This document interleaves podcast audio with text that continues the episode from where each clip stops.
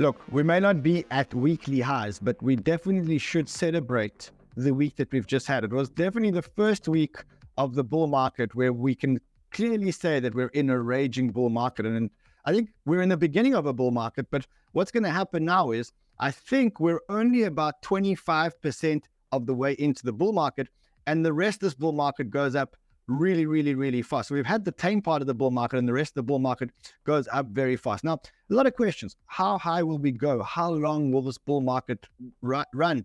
What are going to be the, the top three, four, five coins that are going to perform in this bull market? That is what we're going to be discussing today. Today, I've got a massive, massive banter for you. I've got a big friend of the channel here joining us. I've got Raoul Pal joining us. And we're going to talk about everything to do with this raging bull market. Today is going to be a massive, massive, I'm going to say it again, massive show.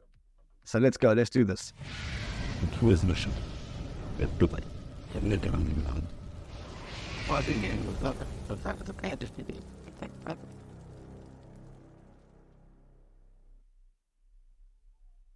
As I said, we're not at the weekly highs, but we've had an amazing week. And if I would have told you that Solana would be in the 40s or late 30s at the end of the week, you would have laughed at me. And if I would have told you that Bitcoin would be around 35,000 or 34,000, you would have laughed at me. Yet here we are, and we should be celebrating. We should be celebrating the month that we've had. We should be celebrating the week that we've had. But most of all, we should be celebrating the fact that, guys, we are finally, after 770 days, we are finally in the raging bull market. And today we're going to talk only about one thing. We're only talking about the raging bull market, how long it'll last, how how big it's going to be, how much money we're going to make, how high Solana's going to go. And I think Raoul Pal's got an amazing Solana prediction. And I wonder if it's anything similar uh, to to my prediction. But before we get into the the main show, first of all, if you're not a subscriber to this channel, what are you waiting for? Subscribe. Sub- I'm I'm going to wait. I'm going to wait.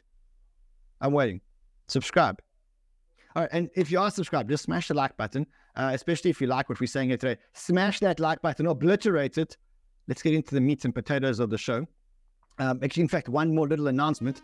If you haven't already voted in our Winner Bitcoin competition, go and vote. Go and vote. So, uh, if you want to win a Bitcoin, it's so simple. It's so simple. All you need to do is open a crypto banter ac- uh, account at any of our exchanges using any of our referral links. Ryan, Mal, Annie, Sheldon, any referral link that you want, even our school. And if you don't have an account, use the use these links over here to to get to get the account. Um, uh, uh, you can get huge sign up bonuses, thirty thousand dollars on Vibe, but that's obviously the, the, the main exchange that I trade on. Eight thousand dollars on BitGet, OKX, CoinW if you're living in the states, uh, BitGet if you're living in Canada, and then every account allows you for five votes, right? And you can only make one vote a week.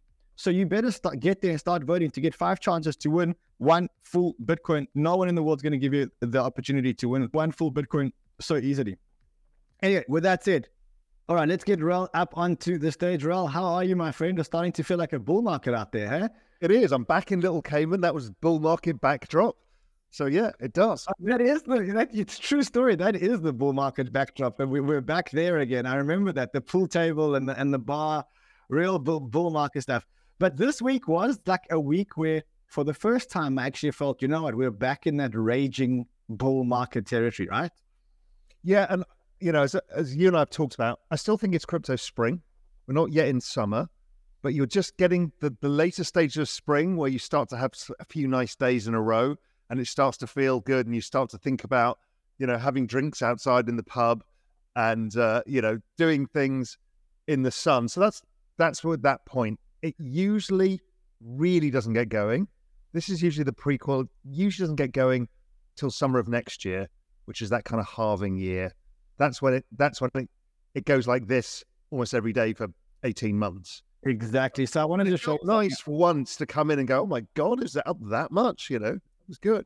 I must say, I, I so the first thing is I read this quote which says an entire Bitcoin bear market is behind us and an entire Bitcoin bull market is ahead of us, and I just think that that is so like where we're at. But the same account, it's an account called Rekt Capital. He says he believes that we're 26.5% into the bull market, yeah. which means that there's 75% odd left of this bull market. I mean, if you look at his at his drawings, the first 76.5% is actually quite quite slow relative to the later stages of the bull market. That's right. I mean, is this if I were to ask you how far into the bull market you believe we are, is this is this a fair like representation? It's exactly it matches the business cycle framework that I've been using, the halving cycle framework. I've been more erring towards a repeat of something like 2015 without that red herring of two, of 2019. So I I think, you know, we're at the stage where we're just kind of breaking out, then we're likely to finish the year strong and then sideways for a while, sideways to down for a bit before it really gets going. So it's somewhere between the 2019 and the 2015 16 cycle. And what do you think happened this week? Like, wh- why this week all of a sudden did we get this wake up? Did something change? Did liquidity change? Did policies change? Did what was it that I mean? Is there anything, or was it just we just here and that's it? It seems that there was some story that BlackRock had already bought some, you know, buffer so they can sell ETF when it comes out. But I don't think that's a lot. But there's clearly new capital come into the space. We saw it with uh, uh, CoinShares, a few others starting to report inflows of capital. So that's new money going into the economy, and obviously a bunch of bored degens turn it into a lot of price rises. But then we had the other story that ignited. So Bitcoin had been strong anyway because of the ETF. ETH has been kind of, it was okay, but it's been pretty sideways for a while. The thing that really started igniting was both DeFi stuff. They came out of nowhere, really rallying, and that's often early season stuff. And the other was obviously Solana. Yeah, well, so the DeFi, you can see if I look at the at the gains this week, you can see Solana is obviously the biggest, but then you do see the, the DeFi protocols. You see Aave, you see you know all the all the I saw some, I saw Uniswap had a run. There it is to ten point seven percent. Curve Curve had a run. Um, I want to talk a little bit about Solana. We will go into the macro and we will talk about the macro. Um, you were pretty bullish around Solana when we when we spoke last time. Um, now we've had the DevCon. I don't know how much you how, how, much you updated yourself around what happened at the DevCon. It was an amazing, amazing conference. Let me tell you, I'm actually still here in Amsterdam. Um, I'll tell you what I saw, and then maybe I'd love to hear your views. But for one, I saw that the community is absolutely, absolutely thriving, and I, I came up with a metric of um, brains per square foot at the conference, brain power per square foot at the conference, and from a brain power per square foot at the conference. I don't think I've seen a conference like that since ETH DevCon in 2017, which is when you know the, the big brains of the Ethereum community actually arrived there. There were no retail investors. There was no fluff. There was no one talking about price. They came out and they spoke about real announcements. So every single announcement was a real announcement. Google was a real announcement. Visa was a real announcement. Render was a real announcement. AWS was a real announcement. There was no there was no announcement that you could drill holes into. At the same time, they also came out with network upgrade announcements, which, you know, the, the biggest one of them was Firedancer, which is going to give them up to a million transactions per second. Everyone thinks that that's where it stops, but that's not where it stops. It takes it one step further because it's the Firedancer is the last step in making Solana decentralized. Right now, there's only one Solana validator client, which is the Solana validator client that Solana wrote. Uh, now there's going to be a second one, which means that it's you know the first time that you've got a, a, second validator client that can't be updated by the foundation, which means it's that it's really, really, really a uh, uh, a decentralized protocol now that can do one million transactions per second on the main net without having to go into layer twos. So I'm leaving here. I'm leaving Amsterdam tomorrow, and I'm leaving here extremely bullish about Solana. Extremely, extremely bullish. The way I see it, if there's any protocol that is going to get that one consumer mass adoption product, uh, uh, uh, uh app, it's going to be Solana. It's not going to be an ETH layer two. That's how I'm leaving here. Uh, I know you weren't at the conference, but I'm keen to to hear to hear your views. So you're picking up exactly what my thesis has been, and that thesis has been growing for about a year and a bit about I think Solana's main thing is this consumer chain because it can do a lot.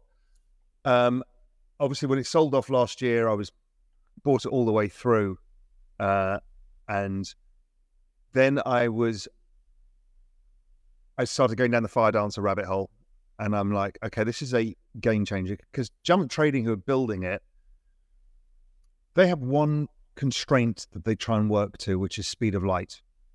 Because what they're trying to do is get that order in to the to the exchange and, and the prices out of the exchange as fast as possible ahead of all their competition. So there's that whole book, uh, Flash Boys, about this, where it's all about the size and the quality of your fiber optic cable and how close you are to the exchange. And then it's how fast your compute is. So they fully understand this. And they've built it to be fast enough for high frequency trading. Okay. Now, to, for people to understand what a million TPS means, Twitter is like 24,000 TPS. So WhatsApp is like 40,000 TPS. It's like, this is a order of magnitude. A, it's 20x what Solana does, which is already the fastest chain. So the applications that's going to come out of this are game changing. And they've, it's kind of pushed apart the argument of the trilemma because it not only made it more secure, but cheaper and faster. So, okay, that's interesting because that was not supposed to be solvable. It feels to me like we're solving some of the blockchain trilemma. On top of that, compressed NFTs. To be able to create a million NFTs for 100 bucks basically tells me that's ticketing, that's all sorts of stuff, receipts, anything. So you've created new business models that people don't understand exist yet. I'm, I'm actually getting I'm actually getting something out on my phone, um, which which um, which I which I managed to take at the conference, and I actually think I want to read this out to you. So if you want to mint uh, 10,000 NFTs on Solana, it'll cost you 18 bucks. If you want to mint 10,000 NFTs in Ethereum, it'll cost you $30,855. If you want to mint uh, 10,000 NFTs on Polygon, it'll cost you $52.09. Okay, so when you scale that up to 10 million, on Solana, it'll cost you $5,219. On Ethereum, it'll cost you $31 million. And on Polygon, it'll cost you $52,087. So this is, and this is before FireDancer, by the way. This is before you, before you implement FireDancer, just to give you an idea of, of, of the power of this network. And this and, is why Visa are interested. This is why, you know, they're starting to have a lot of announcements because what they've built now is something truly extraordinary. And the price is truly extraordinary because nobody believed this. Exactly. I was so busy saying it's a FTX token, it's a SAM coin, it's going bust, there's no devs. It was all bullshit all the way through. Yeah, yeah. Look, we, we, were we were obviously buying. We were encouraging the community to buy. We were unpopular for buying. I mean, I showed the community the trades that we actually took. I'm interested. I mean, let's have some fun, and I'm not going to hold you to any price predictions. But when I look at the market cap of ETH, I think the market cap of ETH today, and I'm I'm, I'm reminding you that, that I say today because let's look at let's look at it in, in the beginning of a cycle. You know, we can argue that this is probably the beginning of the altcoin cycle. The market cap of ETH is about 220 billion dollars. The market cap of Solana is about 17 billion dollars. So you know, under the assumption that we're going into a bull market, let's have some fun and just like, where do you think Solana can go in in this cycle? Um, so how I've been thinking about it is looking at previous cycles, how high above the previous high it goes. Okay. So, so if we look at, you know, if you look at, well, if you're looking at Solana now, or you can look at Ethereum in the previous cycle, I think of Solana very much like Ethereum in 2017. Okay, let's get that chart out. So that's that. That is Sol and Sol's going back. Let's go back. Sorry, that, that's ETH, and let's go back to 2017. Um, yeah, let's go on a weekly. It'll just make it quicker and easier. Yeah. So 2017 okay. to $1,640. The starting point was obviously the ICO, which was at a, a couple of cents, I think seven right. cents, one cent. Um, it went to about $1,640. The next cycle, it went up to, I think, $5,400, $5,000. Yeah. So it was like a 3x above the all time high. Yes. So then what's the all time high of Solana? It's about $270. $270? Yeah. So you say, okay, a reasonable target would be 3x the all time high. Okay, so that would take Solana to six hundred dollars, which is a twelve x. Now, this is exactly my thesis. So, hear me out. I think I, it goes further than that potentially, but who knows? Like we've all we've all learned from the previous bull market not to give price targets because people just want to beat you over the head with them. Yeah, I mean, we're just having some fun. I mean, just looking at some scenarios. For me, the way I looked at it, I said, look, what if if Solana just gets to 80% of ETH, what ETH is now at the top of the cycle? And if that happens, Solana gets to call it a 180 million dollar market cap, which is about a, which is, you know, I think today it's at a 15, so it's a 10x. So what you're saying in terms of 600, I'm saying probably 500, 400, 500. So I think I think the, the numbers the numbers are there or thereabout. Yeah, and, and um, you know, obviously the numbers have changed dramatically because when I started looking at this, it was it was trading at twenty, like twenty. Yeah, we've already gone up a lot since then. So these numbers keep halving every time you keep going up a lot. But you know, yeah, my my my idea is somewhere between five hundred and a thousand. Okay, just depending on what that market feels like. Okay. Um, do you see a world do you see the world like I see the world? I see like top of this cycle, Bitcoin, Ethereum, Solana, and then everything else underneath it, the BNBs, the the XRPs, the you know, the only one the only one that I don't know is what's going to happen with stable coins. But I think if we remove stable coins, I kind of see it as like Bitcoin, Ethereum, Solana. I, I actually do too. Um, which obviously means we're going to be blindsided by something else that's interesting that we didn't think of. You know, the Solana of this cycle what, what is that going to be? I'm not good enough to pick those. You're better at picking the smaller stuff. I just, I'm, you know, with a macro bet like this, it's like so much easier because like it's so fucking obvious. Um, you know, it survived a crisis. It launches. The tech goes massively improving. The community's good. The only on Solana narrative is very good. Toly is one of the best thought leaders in the entire space. You're like, okay, this is it seems like the highest quality bet. Uh, you know, I did a, show earlier this week um, for my community, and you know what I said is, then you you have like 500 days to make life changing money in crypto. And when I say 500 days, that takes you to the top of the next bull market. And I said, look, the secret is that what you're going to do is you're going to have a fully diversified portfolio.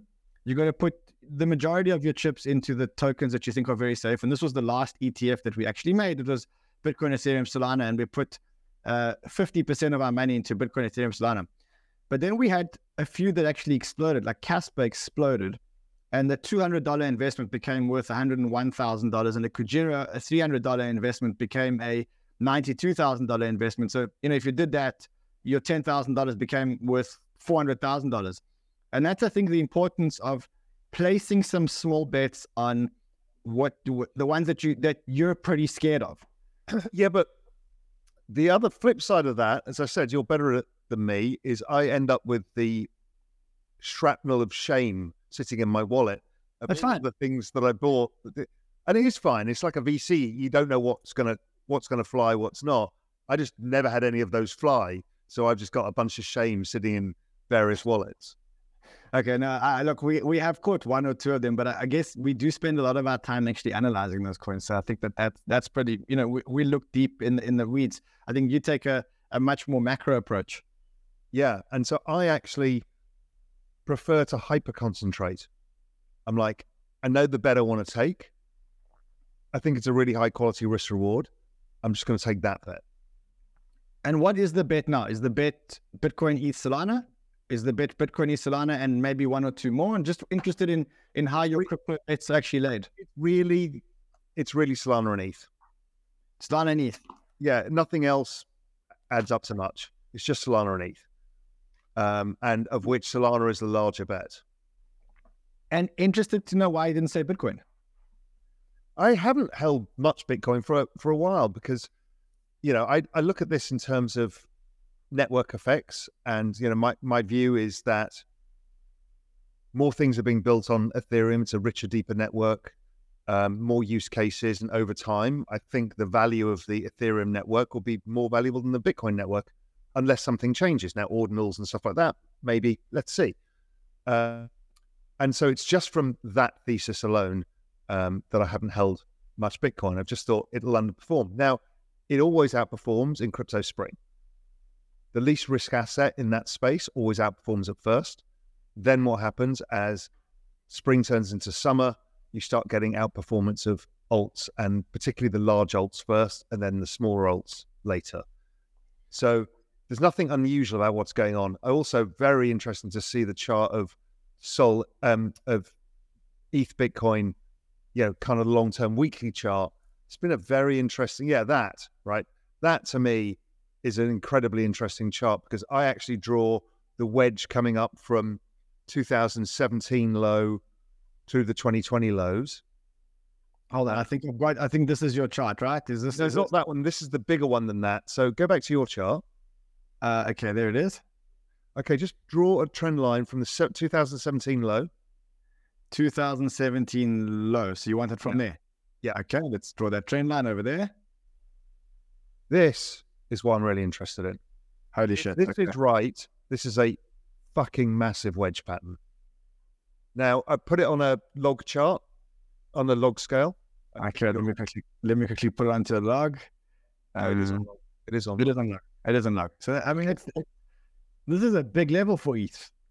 Yeah, and we're putting in the stuff that I look at, Demark indicators, everything else. They're suggesting the low comes this week, next week, the week after. So I'm thinking that the narrative around ETH is going to be wrong. It's going to catch people offside. People have basically, because there's been no new money in the space, so they've sold their ETH to buy Bitcoin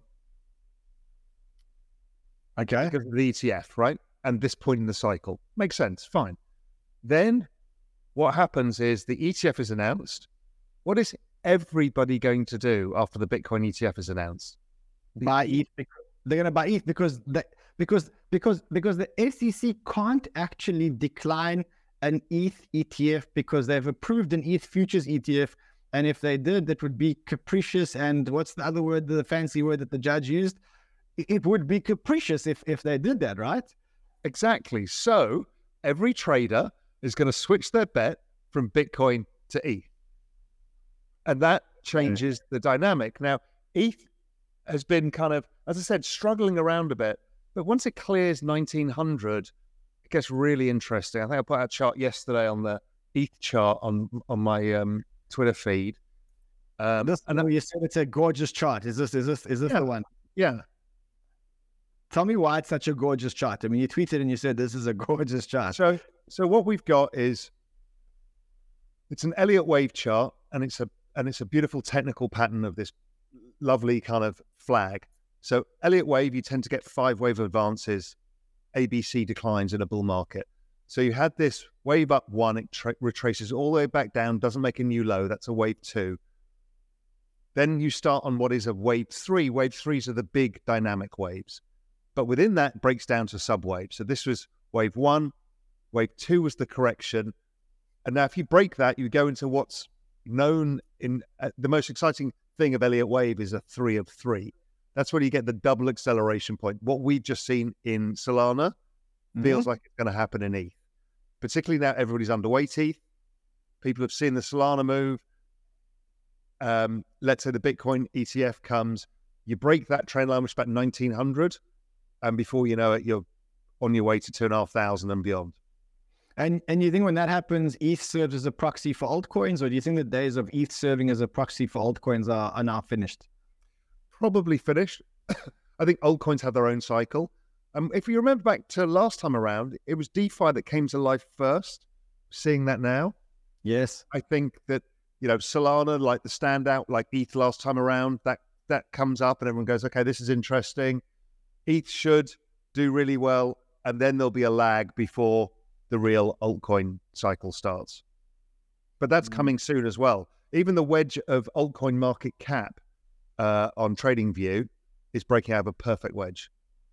What do you make of crypto's decorrelation from markets very recently? So, like, in, you know, actually, I traced back the date at which this happened. It happened on the 16th of October. So, on the 16th of October, Bitcoin decorrelated from markets and started to be a lot more correlated towards gold. So you can see, you can see over here that it happened exactly. Actually, it, it happened exactly, exactly, exactly on the 16th of October. So, you know what else happened on the 16th of October? Larry Fink said that Bitcoin was a flight to that crypto was a flight to safety. That happened on the 16th of October. Look, it may be coincidental. I, will give it that. It could have been coincidental, but from that day, we've had a decorrelation between Bitcoin and and the stock markets. And I was I was messing around with some charts. So I charted the Bitcoin price against the QQQ, which is this chart over here. That's Bitcoin against QQQ. Uh, I charted Bitcoin against the Nikkei, um, and it, you can see it's pretty much the same. Pretty much, you can see it's the same chart. So you've got you've got. What do you make of this decorrelation of Bitcoin from markets? I think it was around the time Larry was saying what he said, the markets were starting to figure out that the real problem was this excess um, supply issuance of bonds and that inflation wasn't going up, but bond yields kept rising.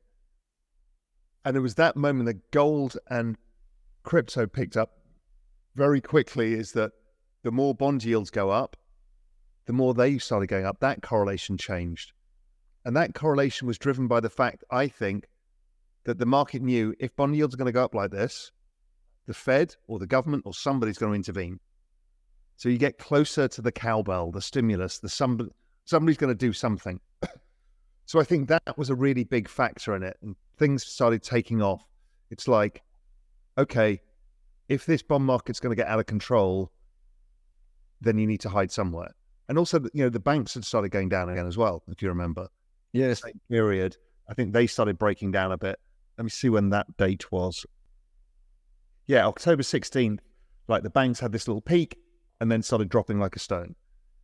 And so, again, the market's job is to forecast the probability of stimulus or a flight to safety. And Bitcoin always does well out of it. So that's what I think started it off. And I think Larry saying the same thing around the same time that the banks turned around, you know, also adds fuel to the fire. I don't know if there was any economic data out that day, but there was probably something around that as well. Hey everyone, we're going to take a quick pause and hear a word from our partners. We'll be right back. When you need mealtime inspiration, it's worth shopping Kroger, where you'll find over 30,000 mouthwatering choices that excite your inner foodie. And no matter what tasty choice you make, you'll enjoy our everyday low prices, plus extra ways to save, like digital coupons worth over $600 each week. You can also save up to $1 off per gallon at the pump with fuel points. More savings and more inspiring flavors make shopping Kroger worth it every time. Kroger, fresh for everyone. Fuel restrictions apply. So, do you think the bond markets are broken? Do you think, I mean, like, like, what's going on? What, oh, from a macro point of view, what's going on? What's going on is interest rates are too damn high, and they have to issue ongoing um, bonds to cover the, the the deficits, but they have to roll the bonds from last four years, from three years ago, four years ago in the um, pandemic cycle from 1% interest rate to 5% interest rate or five and a half. And the problem is to do that, you have to issue yet more bonds to pay for that. So we're just getting awash with issuance. And this has been my argument about the everything code is that there is no way governments can issue bonds at 5% interest when you're 100% of GDP in debt because there's not enough economic growth to cover it. So the central bank has to buy it. And what's happening is here we are pushing the central bank to buy it. Now, whether Janet's doing that on purpose is like, Jay, you're going to have to take this. But I think there's a game being played is like, okay, we'll show the stress, we'll create the stress, we need to cut rates, we can roll this debt at lower levels. And if we can find the right excuse, like a recession, we can roll push it onto the Fed balance sheet. I don't know if you see, I'm trying to find that clip uh, of Stan Druckenmiller talking about uh, Janet Yellen. And That's right. About doing in the past cycle, right? She had the opportunity to issue 20 year debt, 30 year debt, 10 year debt. Yes. Didn't. They did short dated. And they've been doing this all the way through. And this is creating this economic cycle I've been talking about. So if you go back to 2008, everybody got the get out of jail free card of zero interest rates. So nobody had to pay interest on their debt. That was like a gift, right? Zero interest rates. Every government refunded at zero. But for some weird reason, they did it between three and five years. That three and five year debt cycle just keeps rolling over. It's exactly the Bitcoin halving cycle.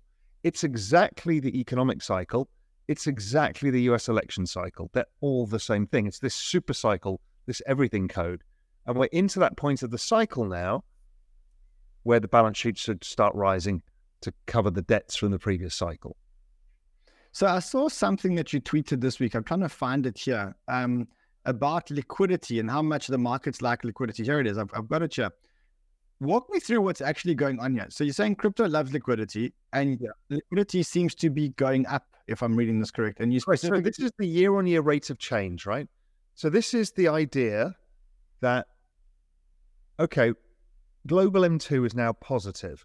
And I've always said the moment liquidity goes above zero in its rate of change, then it's like taking the foot off a beach ball underwater. It kind of explodes higher because these assets want to trend higher. So first up, why, hold on. Why is M2 growing if the US is absorbing, if the US is taking M2 out of the economy, right? Or am I reading this wrong? Yeah, because Japan, China, yeah, okay. other people involved in the M2 calculation, right? This is mm-hmm. global M2. So what's happened is global M2 is rising and it will continue to rise. We, we do have a lot of forward looking work at GMI. That's what got us very bullish and adding to all of our crypto bets back at the end of last year. It's because liquidity had started to rise. We're like, okay, this is interesting. So if we go down to the next chart, there it is. Uh, this is Bitcoin outperforming the Nasdaq versus Global M2, right? So at this point, I call this the supermassive black hole. You don't want to own anything except crypto at this point in the cycle because it starts outperforming everything. So that becomes always interesting. Let's go on to the next. Okay, I'll take. Take us to the next one. There we go. Okay, I'm giving you my whole hot chart left. Oh, great. I love this. I love this. This is great, and I'm sure everybody else is enjoying it. So, so this is the weekly global liquidity index, which is um, five of the world's largest central banks, uh, global net liquidity. And what we're seeing is it's not quite at zero yet.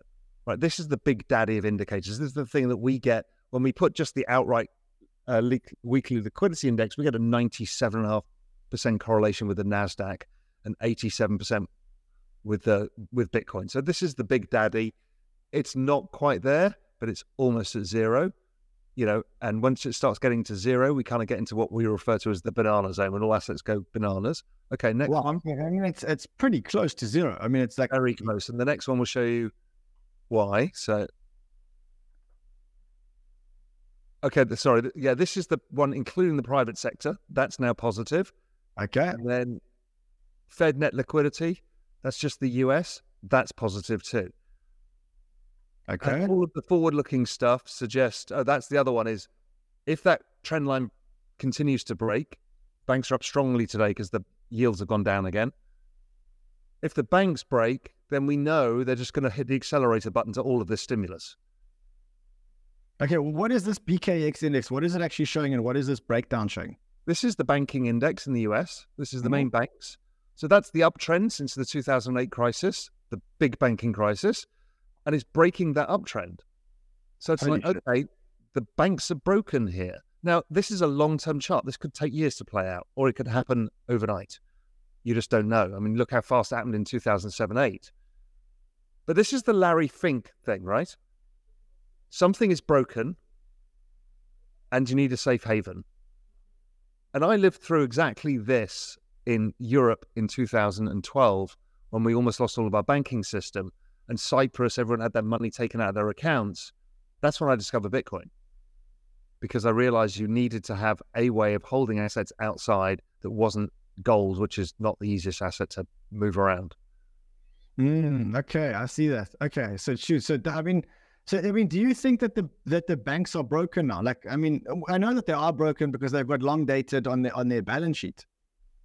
I think they're broken at a more bigger picture level.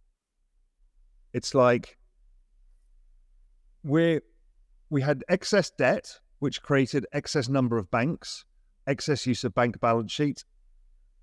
As that process slowly unwinds, again, we've seen this in Europe.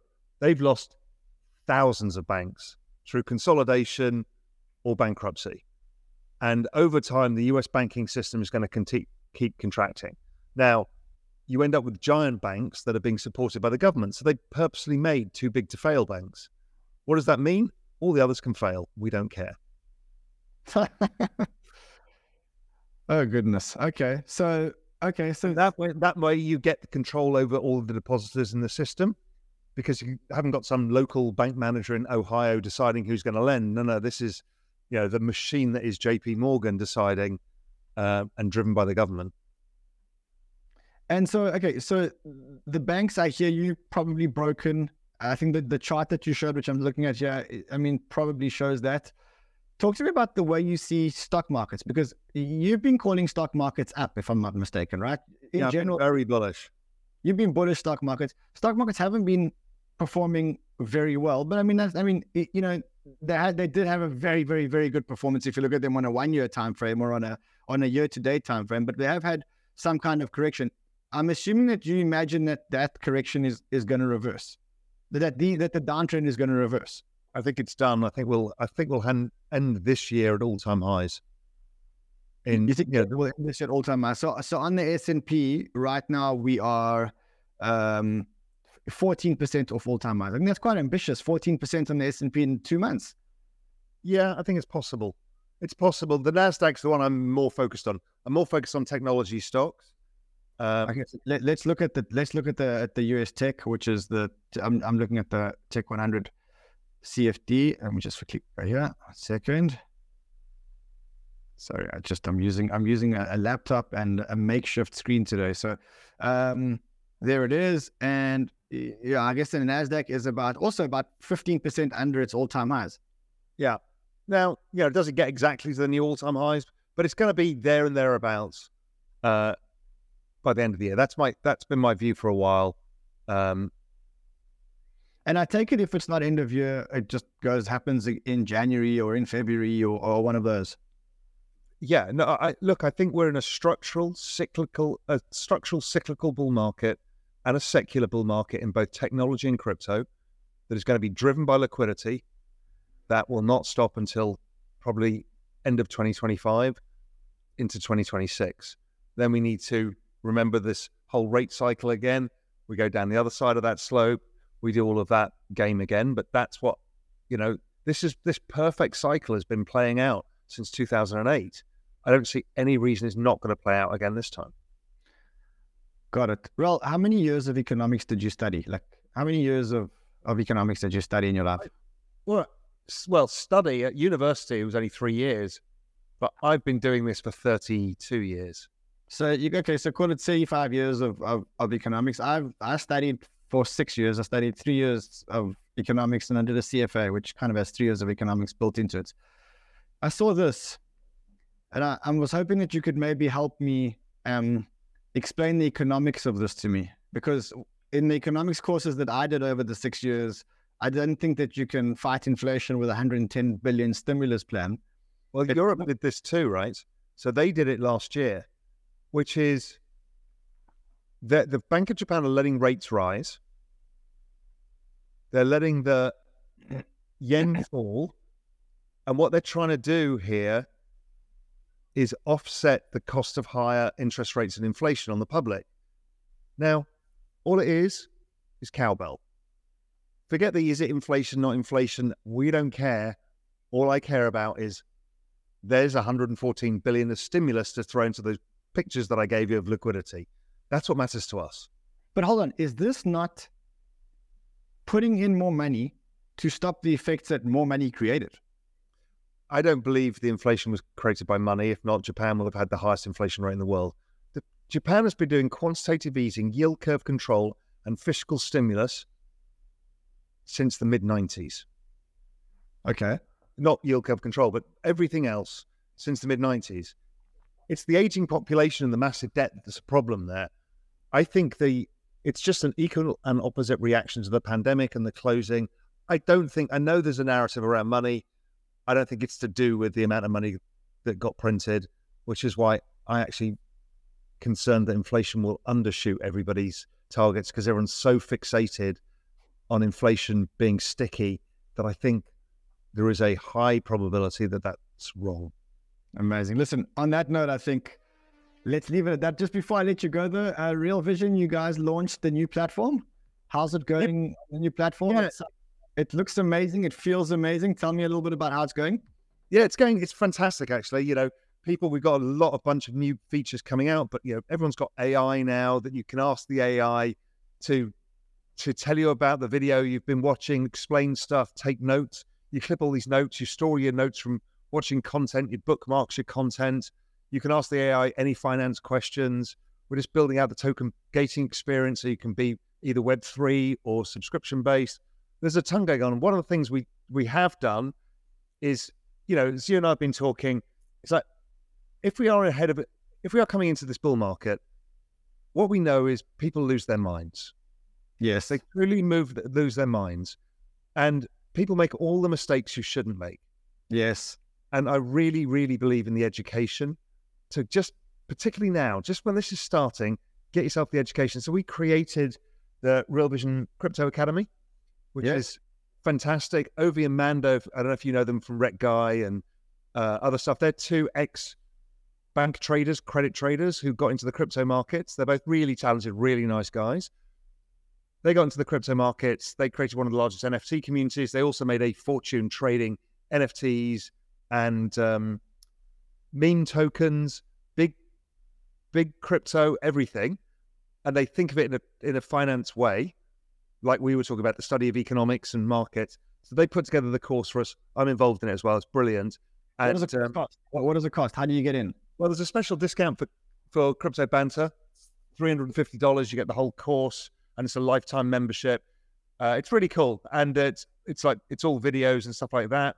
Um, so if you go to realvision.com forward slash realvision.com, there's a link. There's a link below. Just click on the link below. Get get into yeah, forward slash crypto banker banter realvision.com. Yeah, it's great. Honestly, it's the best three hundred fifty dollars if you're going to go through a bull market. I was waiting for you to say like $3,500 or $30, yeah. $350 a month. It's $350 once off payment. Once off payment. And you get mm. come out the other yeah. side and go, okay, I have an right. idea of how to trade this. And it, it, you know, it doesn't, it's not like some sort of judgmental course. It's if you want to be a degen, these guys tell you how to trade mean meme coins, how to think about it, how to size your positions. They tell you how to trade the larger crypto. They tell you about NFTs. So you've got the whole picture you can be yourself. Nobody's going to judge you. For three hundred and fifty dollars. Three hundred fifty bucks. Okay, and guys, there's a and it lives on the new Real Vision platform, so you get to use all the platform with the pricing, charting, you know, all of these trading view charts you've got. They're all on there. You've got your own portfolio you can put on there. The AI. Yeah. Come on, guys, and guys, look, it's a three hundred and fifty dollar investment if you're going to make money in this next bull market, just be educated. The education is what will save you the difference between life changing money and not life changing money. For 350 bucks, guys, link below. It's the top link. Smash it. Go and sign up. Raoul, my friend, it's been amazing chatting to you. Uh, love your point of view always. Uh, Friend. Always great to chat. We just need to chat in person at some point. Yeah, well, we, we should it, but we didn't I was just it. about to say we should do it at, at, at Small Cayman. It looks so cool there. It, looks like it's such a cool place. It's a beautiful place. Yeah. Well, thank you, too. Thank you, my friend. Listen, guys, with that, I will see you guys again when I get back to South Africa and I'm back in the studio. I'm getting onto a flight tomorrow morning. That's Saturday morning. I'll see you guys as soon as I'm back. Until then, look after yourselves, trade well, my friends, and have some fun.